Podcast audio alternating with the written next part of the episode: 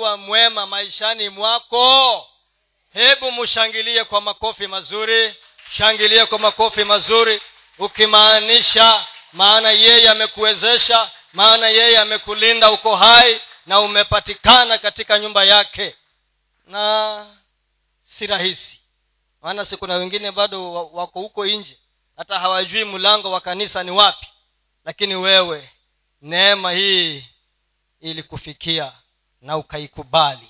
Na ndiposa uko hapa. Maana maandiko yanasema ya kwamba katika tito wa pili nafikiri mstari wa kumi na moja kumi na mbili ya kwamba neema ya wokovu imewaonekania watu wote lakini sio wote wameokoka lakini wewe uliikubali. Amen. Hacha nimwite huyu mke wangu kwa sababu hajakuwa hapa kwa kama wiki tatu hivi. Jawasalimie alafu aombe ili ndiyo niendelee. Kwa muda mchache maana najua tayari tumekula wakati mwingi sana. Amen. Natumia yangu. Bwana asifiwe. Bwana asifiwe. Mwazima. Pia mimi niko mzima. Nashukuru mungu. Neema ya uokovu imenifikisha mahali nilipo. Amen?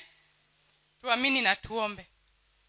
Mtakatifu mungu wetu ishie na kutawala baba uliyeketi katika kiti cha enzi. Miguuni pako tumeketi mungu wetu ili ukanene nasi. Mungu wetu na baba yetu tunaomba ukafungue masikio yetu ya ndani ili tukaweze kusikia yale ambayo unanena nasi.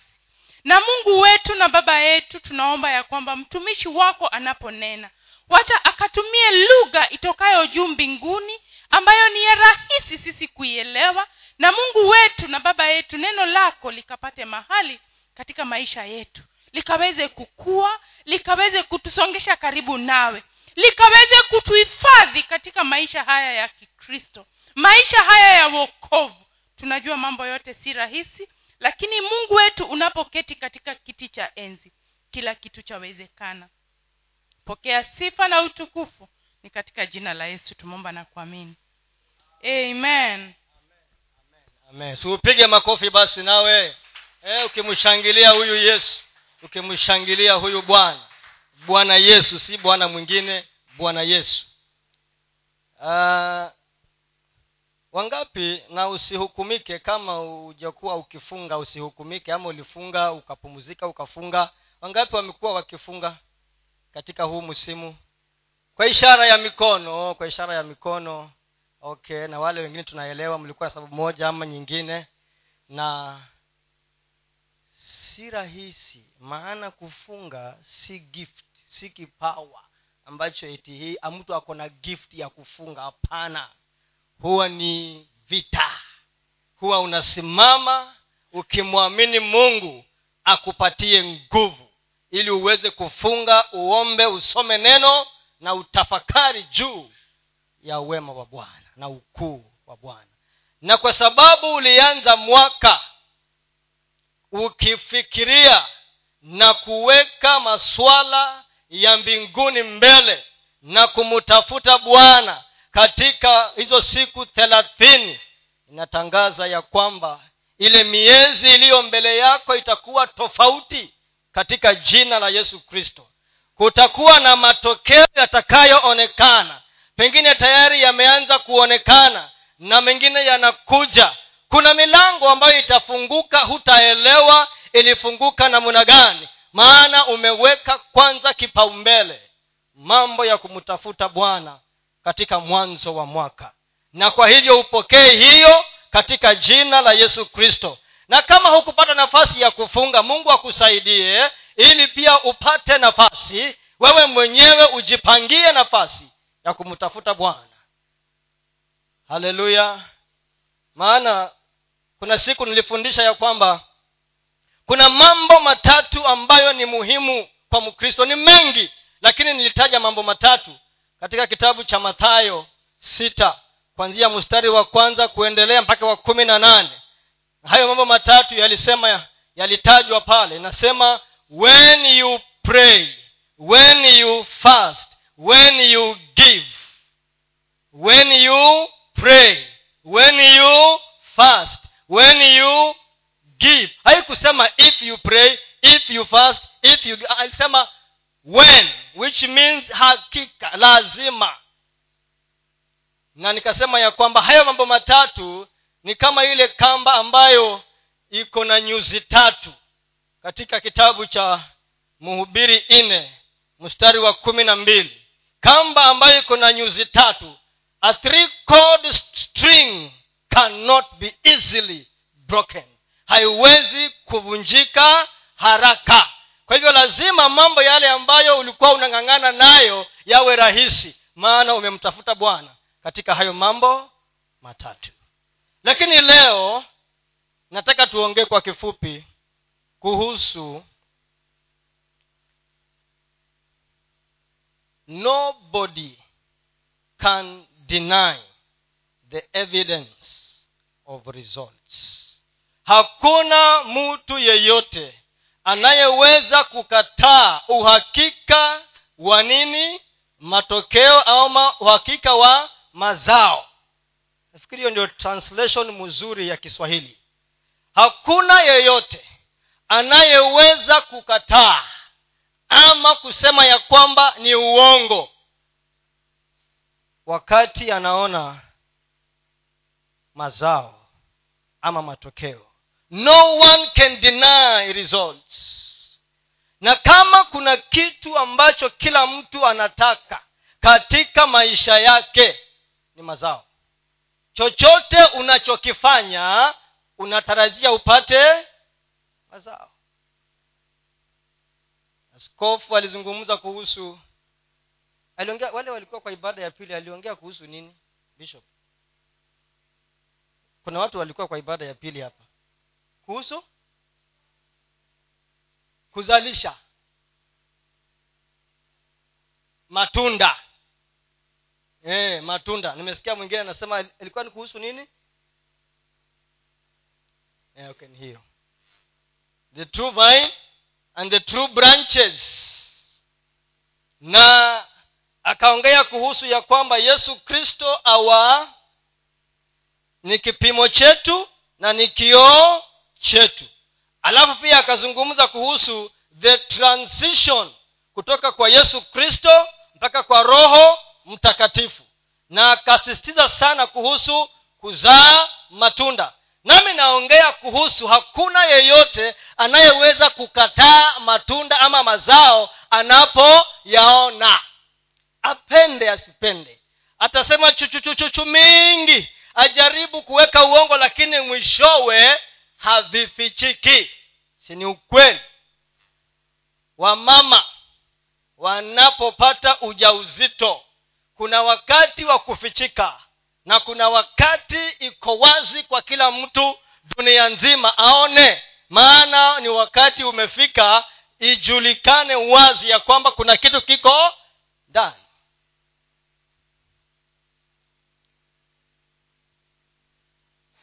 Hakuna anayeweza kukataa ukweli wa mazao ama matunda na nimesema ya kwamba kila mtu ama kuna mtu anafanya kitu asipotarajia chochote kuna. Ukienda shambani unatarajia nini? Mazao. Ili ndiyo mazao yakitoka wale ambao walikuwa wanasema unapoteza wakati hautakuwa na nafasi tena ya kujisumbua kuwaeleza. Hao wenyewe watajieleza. Si ni ukweli? Wataona.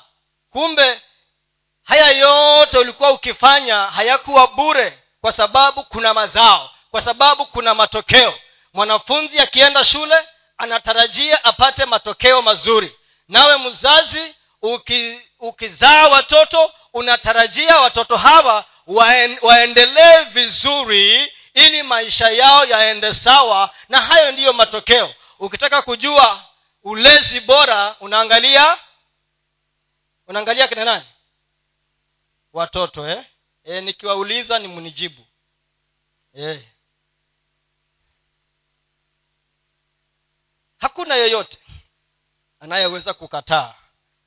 Nataka tusome maandiko tu kwa kifupi hapa.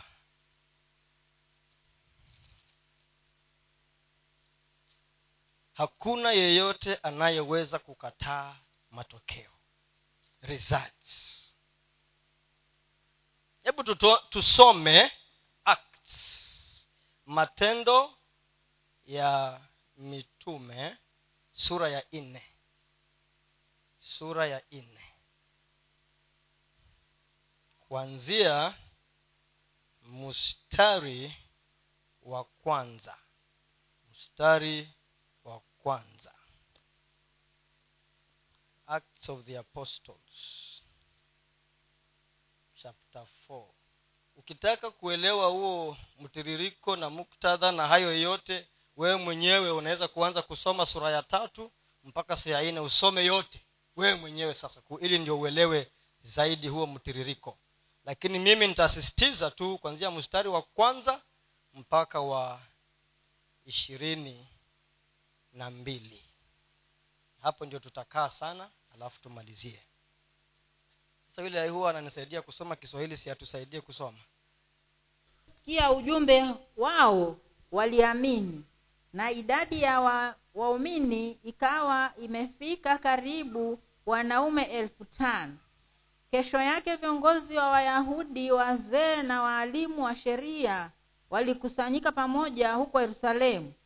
Walikutana pamoja na anasi kuhani mkuu kayafa yohane alexander na wengine waliokuwa wa ukoo wa kuhani mkuu walipowasimamisha mitume mbele yao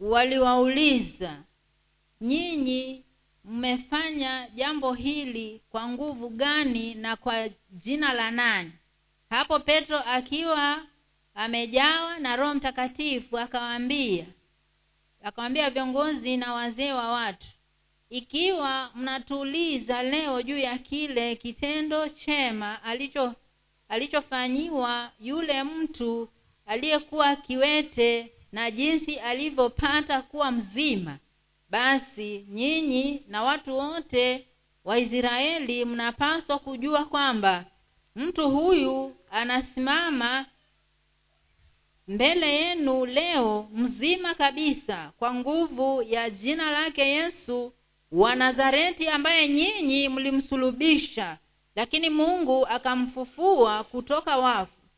Huyu ndiye ambaye maandiko matakatifu yanasema jiwe mlilokataa nyinyi waashi sasa limekuwa jiwe kuu la msingi wokovu haupatikani kwa watu kwa mtu mwingine yeyote.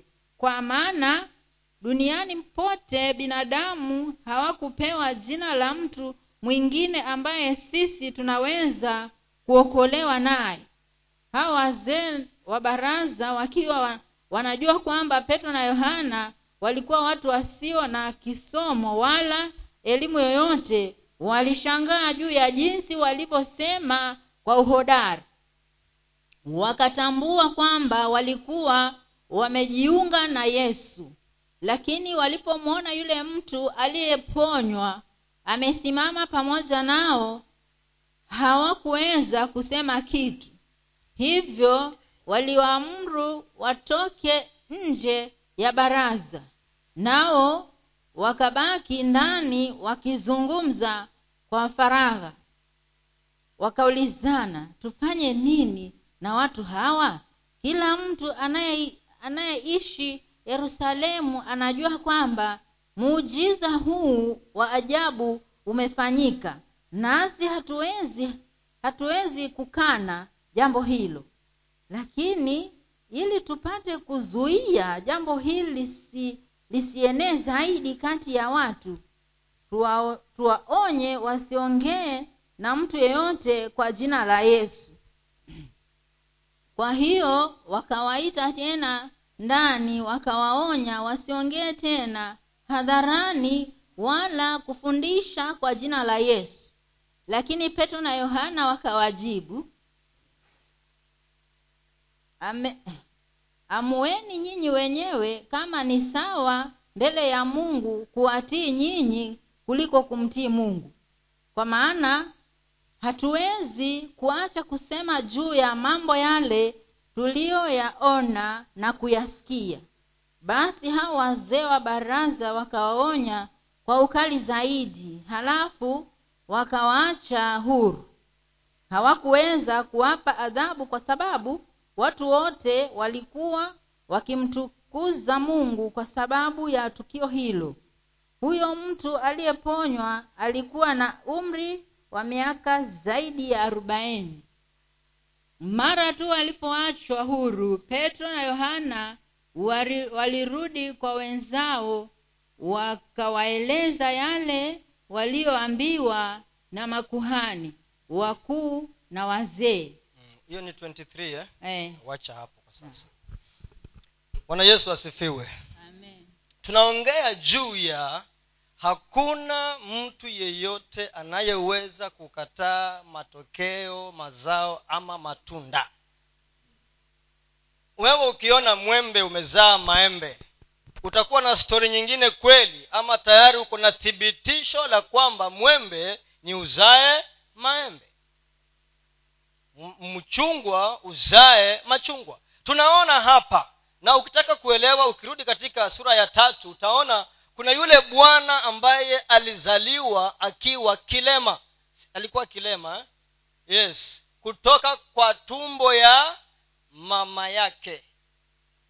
Born lame from the womb of his mother. Na kwa sababu alikuwa kilema alikuwa kila siku anabebwa na watu wake wanamleta mbele ya mlango wa kanisa ama hekalu the beautiful gate. Anakaa hapo nje akiomba omba kila siku.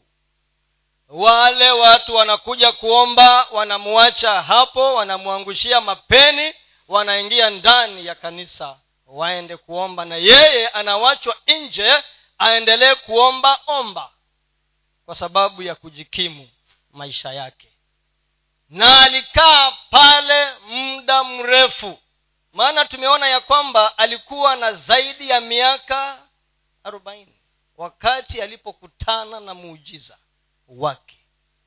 Wakati ishara ilipotendeka ya kumponya na kumunyanyua kutoka mlangoni pale sasa aingie ndani ambako kuna ibada inaendelea ya kweli siku hiyo ya muujiza wake kama kawaida amekaa pale akaona petero na yohana wakiingia ni peter and john eh?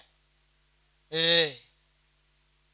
na kwa sababu alikuwa amezoea kuombaomba akajua ya kwamba hawa ni wateja wangu wa kawaida nitaomba kama kawaida lakini pita akamwambia tuangalie kwa vizuri sana kwa makini kwa sababu fedha na dhahabu hatuna. Lakini tulicho nacho tutakupa. Fedha na dhahabu hatuna. Lakini tulicho nacho tutakupa. Kwa sababu ya social distance hebu geukia mwenzako bado tu muulize uko na nini wewe? Muulize mwambie muulize wewe uko na nini? What do you have? What do you have peter akamwambia huyu bwana sisi fedha na dhahabu hatuna lakini tulicho nacho tutakupa. Wewe ni mara ngapi unasema mimi sina pesa and therefore siwezi fanya kitu chochote. Unasema sina pesa. Mpaka unaitwa bwana sina mimi huwa naamini ya kwamba hakuna mtu ambaye hana chochote anachoweza kutoa kwa ajili ya kazi ya bwana. Hakuna mtu ambaye anaweza kukosa chochote cha kupeana. Mnakubaliana na mimi ama mnakataa? Je mnakubaliana na mimi ama mnakataa? Kama una pesa uko na wakati. Kama una pesa uko na mikono unaweza kusema mimi sina pesa ya kutoa kwa sasa lakini kama kuna mjengo nitakoroga simiti bure. Sio ni kitu umetoa. Unasema fedha na dhahabu sina lakini wakati wa kuja kufagia kanisa niko nao. Si unatoa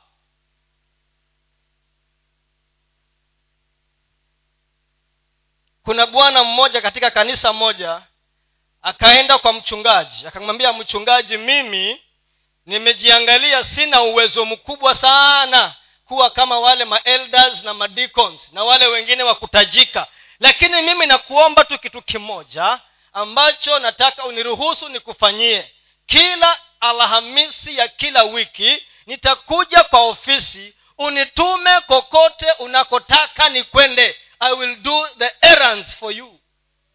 Thursday eh?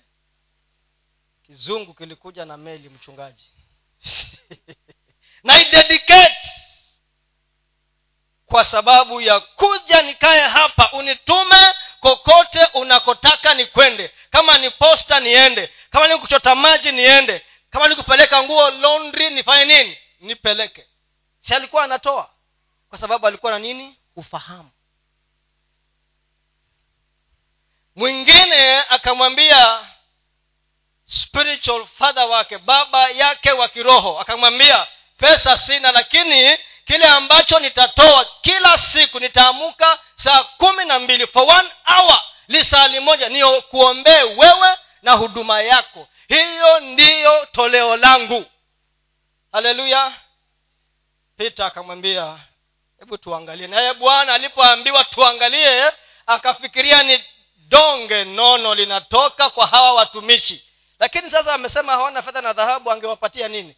Akawaambia katika akamwambia katika jina la yesu kristo simama na fanye nini?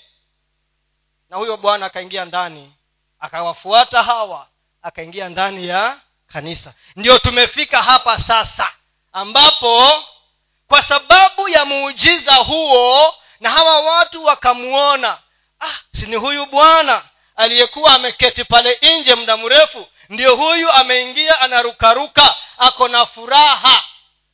Wakashangaa. Imagine mtu amekaa alizaliwa kilema kiwete ako zaidi ya miaka arobaini. Unafikiria amekaa pale nje muda gani? Kama yule bwana aliyekuwa amekaa katika kidimbwi kile miaka thelathini na mingapi? Na minane. Ndio hawa sasa mabwana wakaketi wakaweka mkutano ili wajiulize haya mambo yamefanyika. Hawa watu wanawafuata wanawasikiza. Hebu tuwakamate. Wakakamata pita petero na johana wakawekwa ndani. Alafu mkutano ukawekwa sasa. Tuwafanyie nini? Alafu wanakuja wanawauliza eti mnafanya hii kazi mnahubiri kwa nguvu gani na kwa jina la nani? Walikuwa wamechokoza nyuki. Petero akasema kwa jina la yesu yule ambaye mulimsulubisha mkamuua alafu naye mungu akamfufua lakini mstari wa kumi na sita unasemaje? Verse number 16 kwa kizungu inasema hivi saying what shall we do to this man? Mbona wanajiuliza? Kwa sababu hawana sababu ya kukataa matokeo. Si kuna msemo unasema utakubali? Tutakubali si mchezo ni ukweli. Kila mtu lazima akubali matokeo kulingana na maamuzi aliyoyafanya. Ukiamua sawa utapata matokeo ya sawa ukiamua visivyo utarajie matokeo yasiyo. Maana kila mtu anajichagulia mwenyewe. Sasa wanajiuliza hawa mabwana tuwafanye nini? What shall we do to these people? Si hata wewe you have become a nuisance. Kama wewe ni mkristo wa kweli i can assure you umekuwa nuisance kwa watu. Unatatiza watu. Hebu muulize jirani yako je katika mtandao wa shetani unajulikana huko? Muulize. Katika mtandao wa shetani wanakujua huko?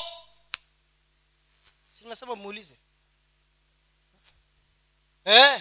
ama jiulize mwenyewe. Yaani katika mitandao shetani akifanya ile kwa kompyuta yake anaangalia roll call ya watu ambao wanasumbua. We unapatikana huko? Are you there ama ni wale ambao muna swali baada ya kuswalishwa.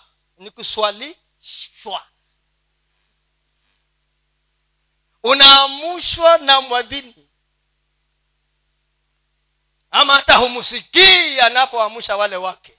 Unaamuka saa moja unapiga miayo umechelewa unapiga mswaki unavaa kabuti unakimbia kwa ofisi kwa biashara kwa kibanda chako. Sasa anasema tik roll call hawa ndio mi nataka. What shall we do to this man? Hawa watu tutawafanya nini? Je wamejiuliza wameweka mikutano wakajiuliza ben tutamfanya namuna gani? He's a nuisance. Anatusumbua katika hii mitandao yetu. Tukianza kuomba tukifanya matambiko yetu ndio huyu amekuja anakatakata vitu. Ni mambo gani haya? What shall we do to this man? Wakajiuliza maana kulifanyika nini? Wanasema saying what shall we do to this man. For indeed that a notable miracle muujiza wa ajabu umetendeka kupitia kwa mikono yao. It is evident inaonekana waziwazi. Alafu wanasema and we cannot deny and we cannot hatuwezi tukakataa hiyo. Hatuwezi tukapinga hiyo. Hatuwezi tukapingana tuka na maswali mengi. By the way most of the times tunapoteza wakati ku, kuargue na wanadamu. Umeshaenda door to door nyumba kwa nyumba evangelism. Upatana na mtu anakuchallenge mpaka unasikia roho yako imeumia. Nani ameshafika mahali kama hapo unasukumwa kwa ukuta uko na bibilia lako na yule bwana mwingine anajua maandiko na anayamisinterpret anaongea vile yeye anataka. Alafu wewe unajua anaongea uongo lakini unashindwa kukabiliana naye kwa sababu unatumia nguvu zako mwenyewe unatatizika. Don't argue. It's not your business. Usibishane na huyo mtu. Wewe kazi yako tu kile umesema kitoshe lakini kama mungu amekuwezesha if you are an apologetics yule mtu ambaye anasimama kudefend kile ambacho anakiamini na mungu amekutayarisha uko na huo ujuzi sawa. Maana kila mtu ako na ujuzi wake tofauti katika maeneo ya kiroho. Amen? Because we cannot deny it. Ni nini ambacho hawa watu watu wakikuona wanasema hatuwezi tukakosa tuka, tuka, tuka, kukubaliana na haya ni nini ambacho wakikuona wewe na mimi wanasema? Kwa hakika huyu bwana ni mkristo. Tumeuona ukristo ndani yake. Tumeyaona matunda. Tumeyaona mazao. Tumeona kile ambacho kinatokana na yeye. Hatuwezi tukabishana. Amen? Ama wanasema ah, kama ni huyo hiyo ni sawa tu. Huyo tumejua jinsi ya kuishi na yeye. Huyo tunajua mikato yetu tunajua mahali tunakutana tunajua jinsi ya kuishi na yeye. Jiulize wewe mwenyewe je ushuhuda wangu ni upi? Ushuhuda wangu mimi ni upi? Wakasema ya kwamba we cannot deny it.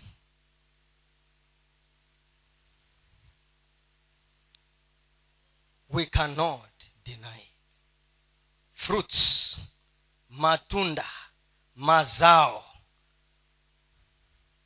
Usibishane na watu. Kile cha kufanya toa matunda. Matunda yakitoka huwa yanakusaidia. Hebu tuangalie baadhi ya umuhimu wa haya matunda. Yanatusaidiaje sisi kama wakristo? Kama vile hapa tumesoma ya kwamba muujiza wa ajabu umefanyika na hatuwezi tukakataa. Maana huyu bwana akisema ni hivi tunaona matokeo yake tunaona mazao. It is manifestation. Jamaa nilikuwa nasikiza mhubiri mwingine siku moja akasema alikuwa ameenda kukutana na rais wa nchi fulani.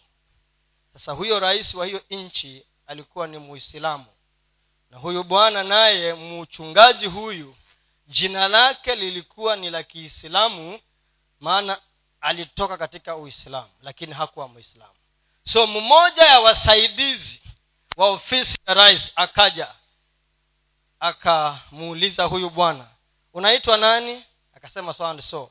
Akamuuliza wewe ni mwislamu akasema hapana mimi ni mkristo sasa aliposema mimi ni mkristo yule bwana msaidizi wa ofisi ya rais akaanza kusema akaanza kuongea matope kuhusu nini? Huwa ukristo. Akaongea maneno mengi sana.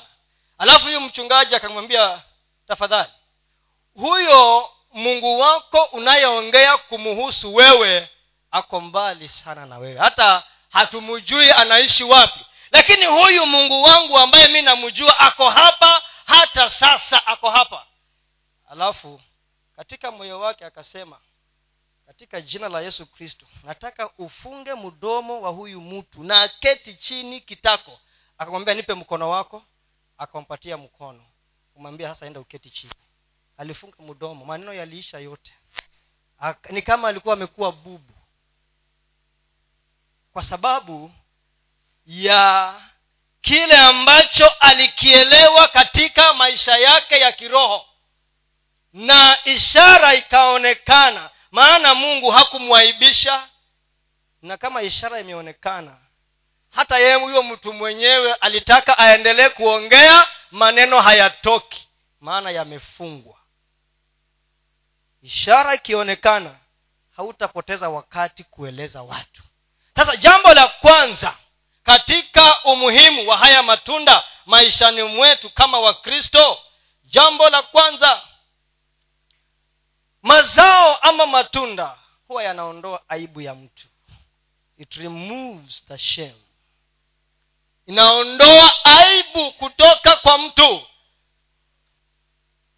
Mtu yoyote akiolewa ama akioa huwa anatarajia apate watoto. Hiyo ndio hali ya kawaida. Isipokuwa siku hizi kuna mitindo ambayo wanasema hatutaki kupata watoto. Si mnawajua hao wako? Wanaamua hivyo. Lakini huwa kila mtu anatarajia kupata mazao ambao ni watoto. Sasa imagine umekaa miaka na kuna wengi katika bibilia ambao walikaa kwa muda mrefu.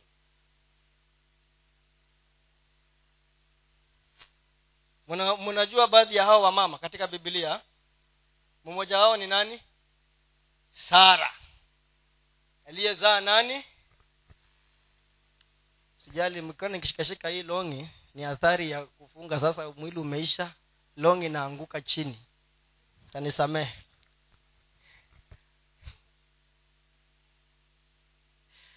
sara alizaa nani? Isaka. Sindio na mwingine aliyekaa miaka mingi mnamjua ni nani? Hana. Akazaa nani? Na mwingine?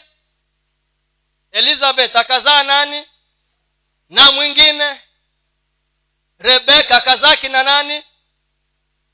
Akazaa mataifa mawili. Nani na nani? Yakobo na esau nani mwingine? Najua nataka jua kama mnasoma biblia. Nani mwingine? Bado wako wengine. Bibi ya nani? Bibi ya manoa. Akazaa nani? Samson. Nani mwingine? Nipeni mmoja mwingine. Eh? nipeni mwingine amba eh, the woman. Huyo ni mmoja wao kupitia muujiza akapata mtoto. Lea lea ama recho? Recho yes. So kuna wengi ambao katika bibilia mnawajua ambao walikuwa wanaishi kwa aibu. Shem kwa sababu hakukuwa na nini? Matunda. There were no fruits to show. Hata wewe katika maisha yako you labor every day unaamuka kila siku unaenda kwa biashara unaenda kwa ofisi na ukiangalia katika maisha yako unajiuliza what is there to show for my labor? Because there are no results. What is there to show for my labor hawa wamama wote mumewataja. Ni baadhi ya wale watu waliokuwa wanakaa katika aibu. So when results come they remove shame from you. Disgrace. We imagine huyu bwana ambaye alikuwa anaombaomba. Kuombaomba si ni aibu jamani begging isn't it a shame to beg. It, it, it degrades ina, it's a disgrace. Inakushusha hadhi. Unakosa ile confidence ya kusimama na kuongea. Na dunia ya leo ukienda kwa mikutano wanaopewa nafasi ya kuongea si mnawajua? Na wengine wanaambiwa hao hao ni wale wa kusumbua wa kawaida wenda wazimu wa kawaida. Yeah? hao ni wale ambao kwa kila by the way siku hizi nimerealize wenda wazimu wamekuwa wengi sana. Nani ameona kama mimi? Ukitan kona hii mwenda wazimu. Ukienda huku anaongea peke yake. Ukienda huku amebeba makaratasi. Wengi sana kuna roho ambayo imewachiliwa. Hivi vitu wanakula zingine ni ndumba wanabeba za kikwao za kiduruma na wengine na wadigo wanabeba. Wamekuwa ni viti vya mapepo. Jameni muwaombee hawa watu. Hiyo ndiyo kazi. Tuwaombee hawa watu jameni. Bwana amekaa zaidi ya miaka arobaini. Nadhani alikuwa amekaa miaka nyingi sana pale nje. Kila siku anaomba anajiuliza kwani mimi nilimkosea mungu wapi? Kuna wakristo tumejiuliza kwani mimi nilimkosea mungu wapi? Ni kitu gani sifanyi? Ni nini sijafanya? Mbone mungu hii aibu inanifuata? When results come they deliver you from shame. Daudi anasema katika zaburi thelathini na saba mstari wa ishirini na tano nilikuwa kijana. Na sasa nimekuwa nani? Muzee. Lakini sijaona mwenye haki akiwachwa na wala watoto wake wakifanya nini? Wakiombaomba maana ni aibu. Za shem za disgrace. Hata mungu hapendezewi tukiwa tunaishi maisha yasiyokuwa na mambo yanaonekana maana bibilia inasema ya kwamba mungu wetu anayeona sirini atatuzawadisha kwa kwa kwa wazi. Atatuzawadisha kwa wazi which means mungu anataka atuzawadishe waziwazi. Kila mtu afanye nini? Aone. Kila mtu aone. Ukristo haufichiki. Washa taa weka chini ya kitanda ulale nayo. Haitakusaidia shame shame kila siku naambiwa basi umuke wa nini wewe? Umegani wewe? Hatuoni. Hatuoni chochote.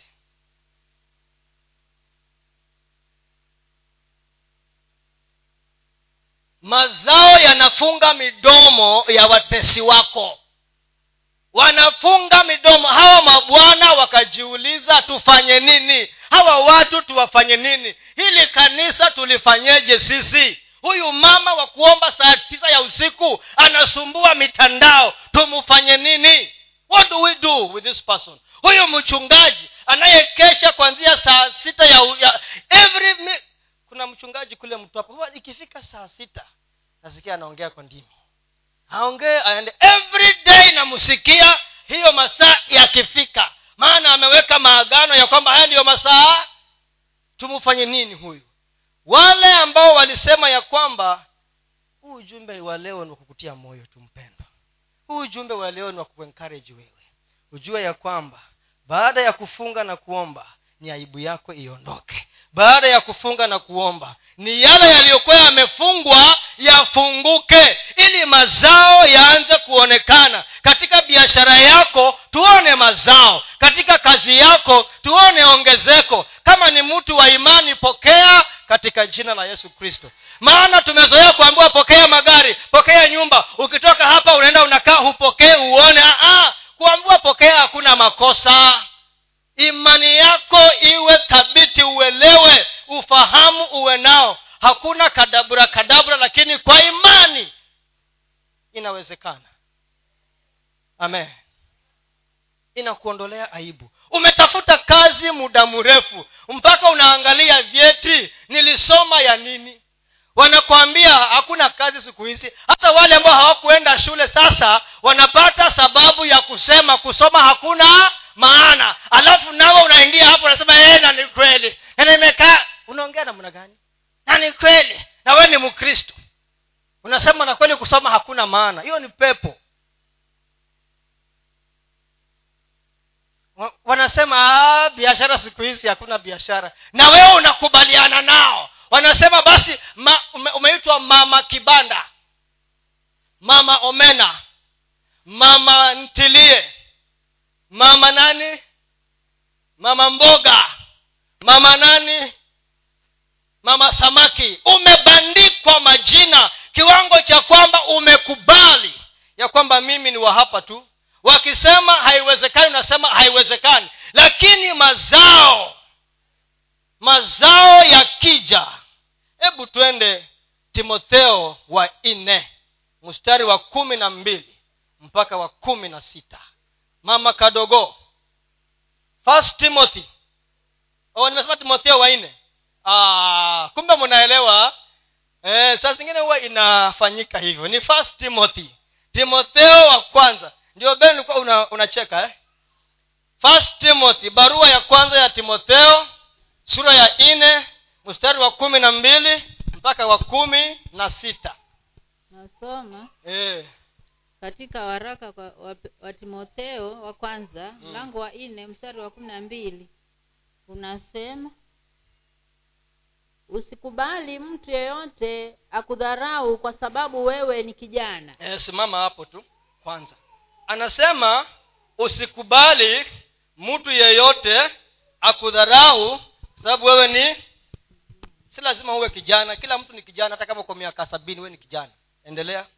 Lakini jitahidi uwe mfano kwa wanaoamini mm. katika usemi wako katika usemi wako mwenendo wako upendo imani na maisha safi.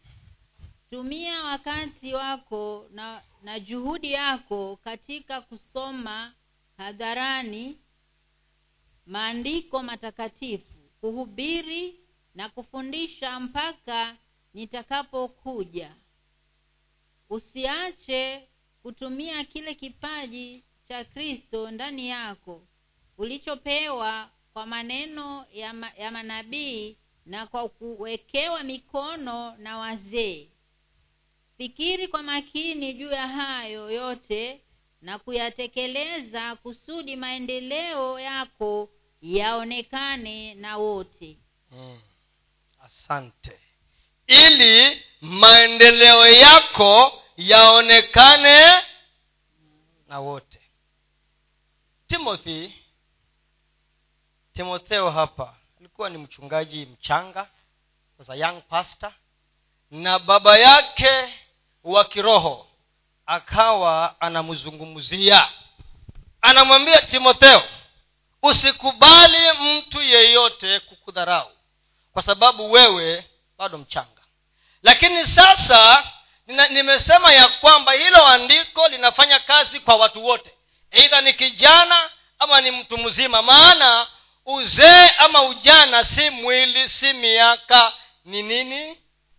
Nia yako. Uzee ama ujana si miaka si mwili.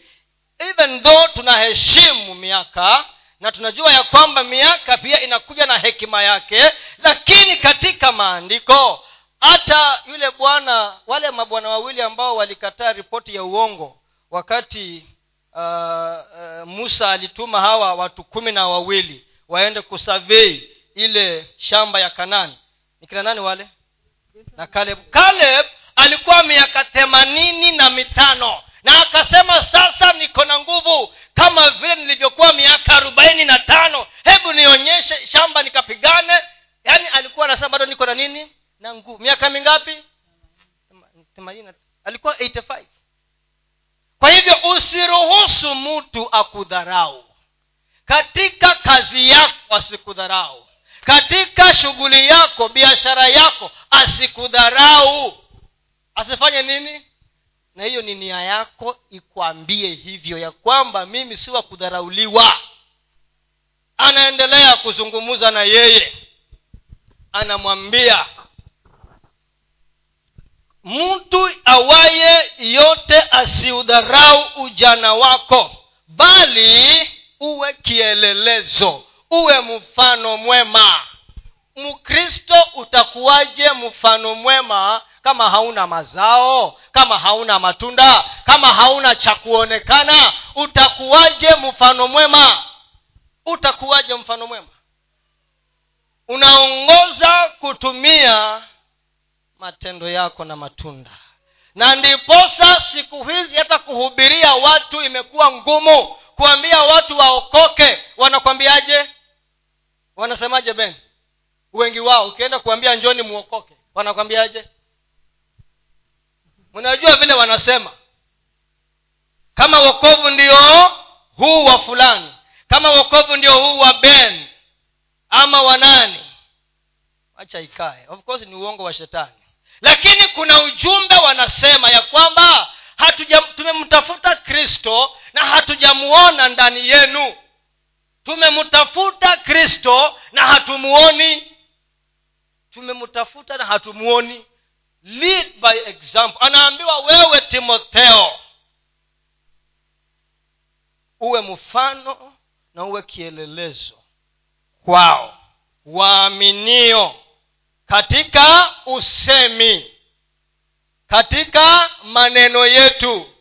We umeona mkristo vile anaongea? Enda kwa soko. Unajua hapa tukija hapa huwa hatukujui vizuri. Hapa hatujuani. Enda uone mkristo katika Oloitip market akiuza mandizi. Ndio utamjua kama ni mkristo kweli ama ni bandia. Vile anaongea na wateja. Vile anadanganya na kupima vitu havijafika kilo anapeana anatukana watu ndio utajua kweli hapa ni mkristo ama ni bandia ya mtu.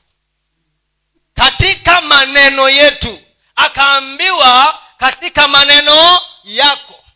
Alafu akaambiwa katika mwenendo wako yaani tabia. Umeshaisikia watu wanasema hata kabla utuambie wewe ni mkristo tulijua tulidhania. Wewe ni umeshasikia hiyo lakini sio false humility ama pretense. You can't pretend forever. Huwezi ukajifanya milele siku moja. Yule mtu wa ndani atachemuka tutaona makucha na ma, na, na, na, na, na, na nini mapembe. Akaambiwa katika mwenendo tukitaka aibu iondoke tuangalie haya. Tukitaka aibu iondoke tuangalie haya bali uwe kielelezo kwa waaminio katika usemi katika mwenendo na katika upendo. Na imani yako iwe safi. Imani yako iwe safi. Maana tukiangalia hata hawa wamama ambao tumewataja hapa tuchukue mmoja wao. Recho ukiangalia mwanzo thelathini mstari wa ishirini na tatu ishirini na nne. Unajua ukisoma hiyo habari ya hawa lea na recho wasichana wawili wa baba mmoja na mama wameolewa na bwana mmoja. Lakini sasa kwa sa, yule ambaye alikuwa hapendwi ndiye mungu akafungulia anazaa ndume tu ndume tu. Yaani yule ambaye alikuwa huyu bwana hampendi. Ndiyo huyo kwanza akafunguliwa. Sinilea akawa anazaa tu akawa anazaa tu.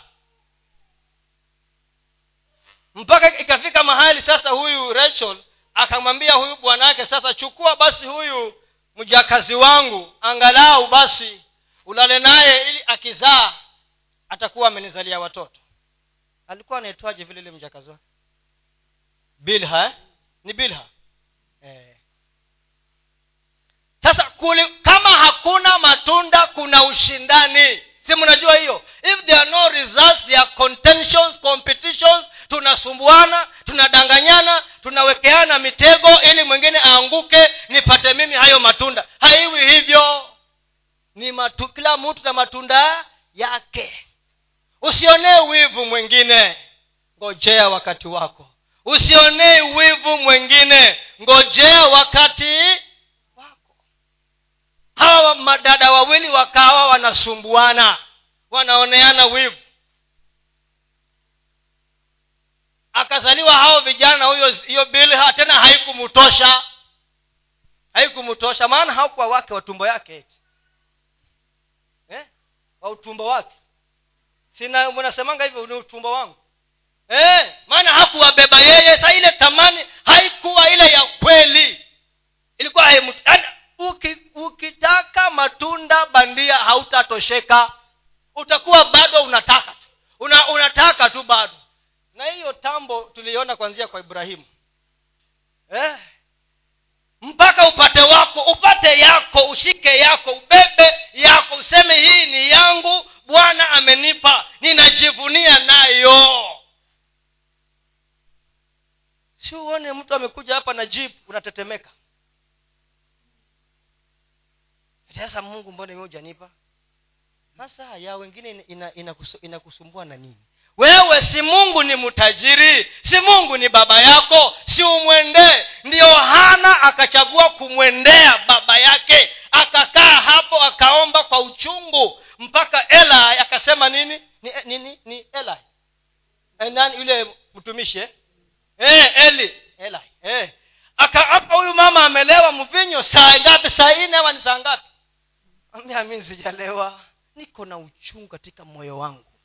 Nataka changu nikishike mkononi. Kwa nini usiende kwa mungu mwambie nataka unipatie changu. Hakuna haja nishindane na mtu. Nibishane na mtu kosane. Tunamwona rachel hapa. Lakini alipopata mtoto akasema mungu ameniondolea aibu yangu.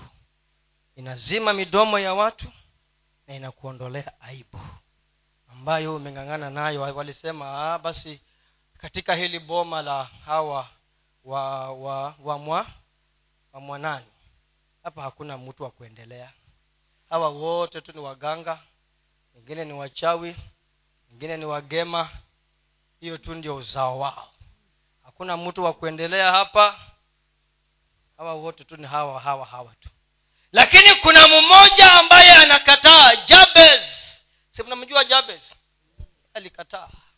Yeye alikataa. Maana alisema eti mama yake alimuzaa kwa kwa uchungu. Akasema oo so sasa hii ndio biashara ambayo imenifunga na ikataa. Akaanza kuomba. Akamwambia that god you will bless me indeed. That god you will enlarge my territory. That god your hand shall be upon me. That god take away all evil. Maana alitambua. Aibu haitoki tu hivi hivi. Lazima utambue na ufanye kile ambacho ni ufanye. Timotheo anaambiwa hapa na uwe kielelezo na uwe mfano mzuri katika maneno yako katika mienendo katika upendo. By the way kama kuna kitu kinasumbua kanisa leo ni upendo. Si tumefundishwa kila siku na mchungaji mwarome hapa kuhusu tunda la na tunda la roho ndilo hili. Kwanza ni kipengele cha kwanza ni nini? Upendo. Si upendo eh? now love and unity those two things go together. The universal church kila kila dhehebu linakaa pembeni kwake inaongea maneno yake hatushikamani. Lakini yesu anataka kanisa liwe na upendo ili ndio watu wajue kweli ya kwamba hawa ni watoto wangu. Ndio kwa sababu kuhubiri kuhubiria watu waokoke inakuwa ngumu siku hizi. Lakini uwe kielelezo kwa waaminio katika usemi na mwenendo na katika upendo na imani na usafi. Imani na usafi. Eh? usafi. Kizungu imesemaje hapa? Najua sazini kiswahili naitafuta siishiki vizuri. Jua kuna wazungu kama pasta kenga hapa. Wao wanakuanga wazungu. Cha tuwasomee kizungu chao.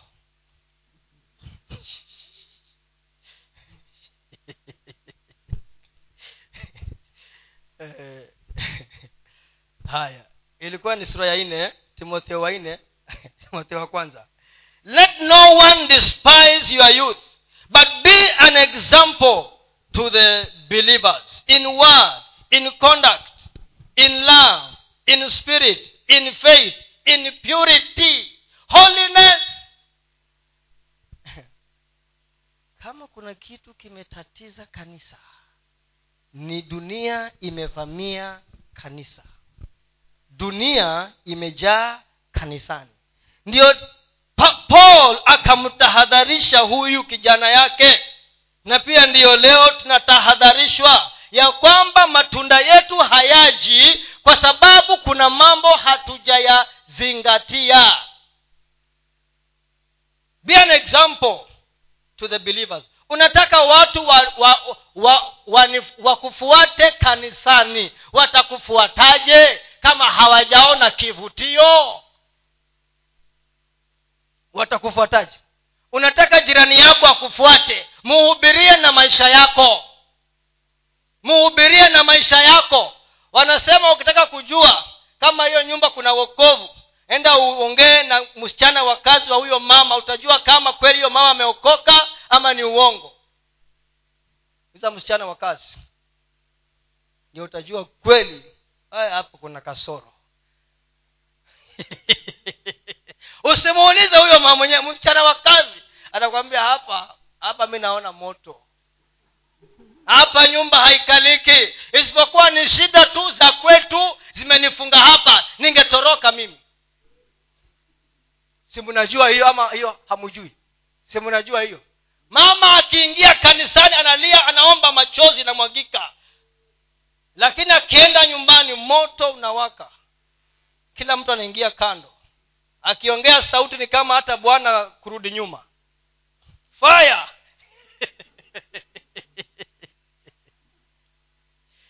Uwe kielelezo. Tunataka matunda ndiyo lakini matunda yanakujaje? Uwe mfano uwe kielelezo. Kwa maongezi yako kwa mienendo kwa matendo kwa upendo kwa usafi till i come. Give attention. Sasa anaambiwa hapa ili ndiyo mazao yako yaonekane waziwazi. Give attention. Tilia mkazo mambo haya. Kwanza kusoma. Reading. Huo ni mstari wa kumi na tatu. Hata nitakapokuja ufanye bidii katika kusoma na kuonya na kufundisha. Hiyo ndiyo biashara. Fundisha na maisha yako. Weka mfano na maisha yako. Waseme ukitaka mkristo enda kwa nyumba ya mzee sanga pale. Ukitaka mkristo mtafute kwa sanga si waseme "Ah, wazee wengine hawa kuchanganyikiwa hawa msituletee hapa. Au msituletee huku. Si mnajua hayo eh? dunia ya leo watu wa ulimwengu hawataki stori nyingi let me tell you. Hawataki habari hawataki stori wanataka wamuone yesu live live katika maisha yako. Hiyo ndio kazi wanataka. Hawataki habari nyingi hawataki vielezo vingi wanataka wamuone yesu wamuone yesu. Waone picha ya yesu. Waone mienendo ya yesu. Tumeambiwa hapa yesu kipimo chetu na nini? Kioo chetu. Wamuone yesu. Waone matendo ya yesu. Waone upendo wa yesu. Waone njia za yesu. Waone yesu. Sio mchoyo gamu. Na unasema una, una, unaomba kwa ndimi nyingi hapa kutusumbua. Yeah, doesn't make sense unajua injili ya yesu ni very simple mpaka watu wengi wanakosa kuiamini. Very simple. E tunamwambia mtu eti kiri na kinywa chako. Alafu yesu anakuja anakuokoa. Hiyo anataka aone formula. Kwanza wale wasomi wanataka permutation and combination. Wanataka waone formula algorithm. Hakuna kwa yesu hiyo. Baki nayo mwenyewe algorithm yako. Ndio maprofesa wengi wanaenda motoni kwa sababu ya ujuaji wa kiulimwengu. Very simple injili ya yesu ni very simple very simple. Lakini tumeicomplicate ndio watu wanashindwa huyu ni yesu ama ni mambo mengine jameni haya? Wakati umeisha sasa sijamaliza lakini itabidi nimalize. Sitaki kuwaweka sana hapa.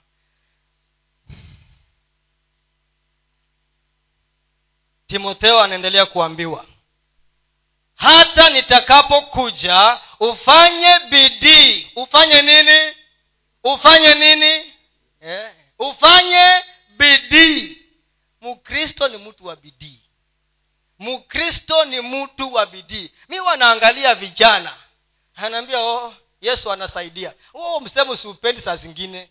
Unakwanga na some, some casualness in it. Yesu anasaidia. Niko salama. Yesu anasaidia. I want more from you. Unaambia mtu kuna kibarua hapa si jaribu anapiga mahesabu eti sasa hiyo pesa ni kidogo mkinipatia hiyo talala wapi taishi wapi? Oh! Na kwa nyumba yako si yako tayari umelala endelea kulala. Continue sleeping. Bidii ya mkristo niionekane katika kazi. Kama kama hii ya kukaa na kuandika kalamu hakuna kunja suti kunja kipande na suruale enda kwa mjengo koroga simiti bidii ya mkristo ni kuomba na kuenda kwa kiwanja. Omba enda kwa kiwanja. Lakini timotheo maana ni mchungaji anaambiwa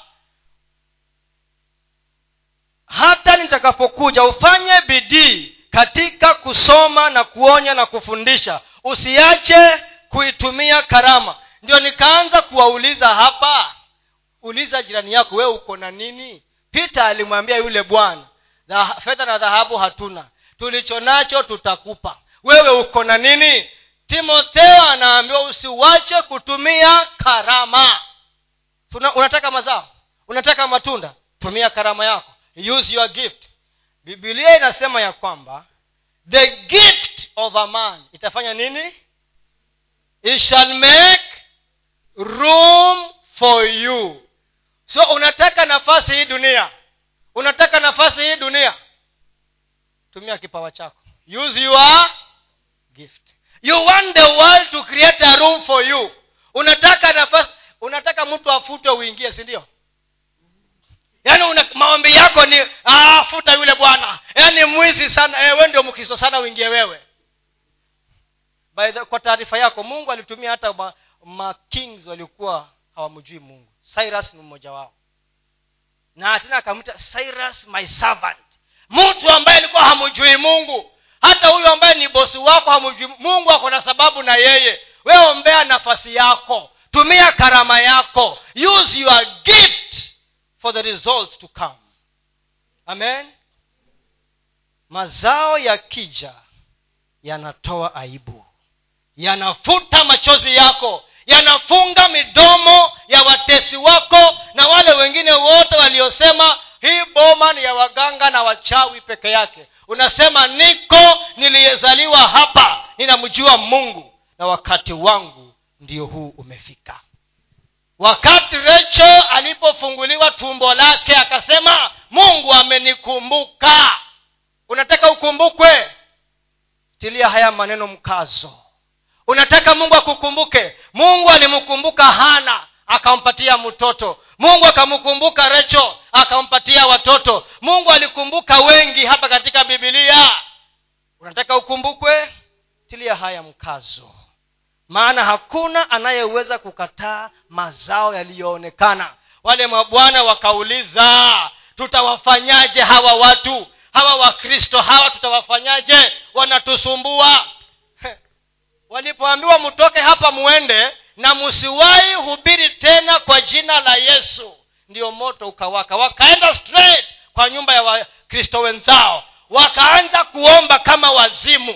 Wakaomba mpaka pale mahali walipokuwa wamejifungia kukatingisika. Na watu wote wakajazwa na nguvu za roho mtakatifu. Ndio wakaenda kuhubiri kwa fujo. Fujo idadi ya wakristo ikaongezeka. Na ukitaka kujua mazao yanafanya nini zaidi hapo timotheo wa kwanza nne huko chini zaidi utaona vile kanisa lilikuwa na upendo. Kanisa lilikuwa wanapendana. Hakuna mtu aliyesema ya kwamba eti hizi nyumba ni zangu. Yaani nyumba ziko kwa jina lako lakini unasema sio zangu. Mnanipata lakini no one said that whatever they owned belonged to them and yet ni yako. Kwa nini? Maana walikuwa na mtazamo tofauti ya kwamba mungu akinipa si changu ni kwa sababu ya nyumba ya bwana ni kwa sababu ya huduma iendelee. Mazao yakija katika maisha yako yataonekana ndani ya nyumba ya bwana. Kutakuwa na ishara ndani ya nyumba. Maana ukishiba hapa kutashibwa. Maana kama uko nacho kitaingia nyumbani na hakutakuwa na upungufu katika nyumba ya bwana. Amen. Wacha wacha hiyo itoshe kwa leo. Mazao hakuna anayeweza kukataa ukweli wa mazao. Hakuna anayeweza hutabishana na mtu. Lakini kama hakuna kitu mtu ambaye hata kwa ofisi by the way kuna watu ninawajua huyu nikimpatia assignment anafanya on spot. Na wengine excuses. You know boss kompyuta ilikufa. Ho stima. Ho story mingi tu. Ya nini? I want results. Hata mungu anataka results. Ndio yule bwana wa talanta moja akaambwa you unprofitable wicked servant mungu anataka profits anataka mazao. Mungu ni mtu ni mungu wa biashara na maisha yetu. Ameinvest ndani ya maisha yetu. Amewekeza ndani ya maisha yetu. Anataka investment yake izae matunda. Amen. Mungu awabariki sana. Mungu awabariki sana. Tuyatilie haya maneno mkazo ili tuweze kuleta mazao yatakayoonekana matunda yanayostahili toba ile ambayo tulifanya kama wakristo. Amen. Pasta kenga kuja tu utuombee tafadhali. Pasta kenga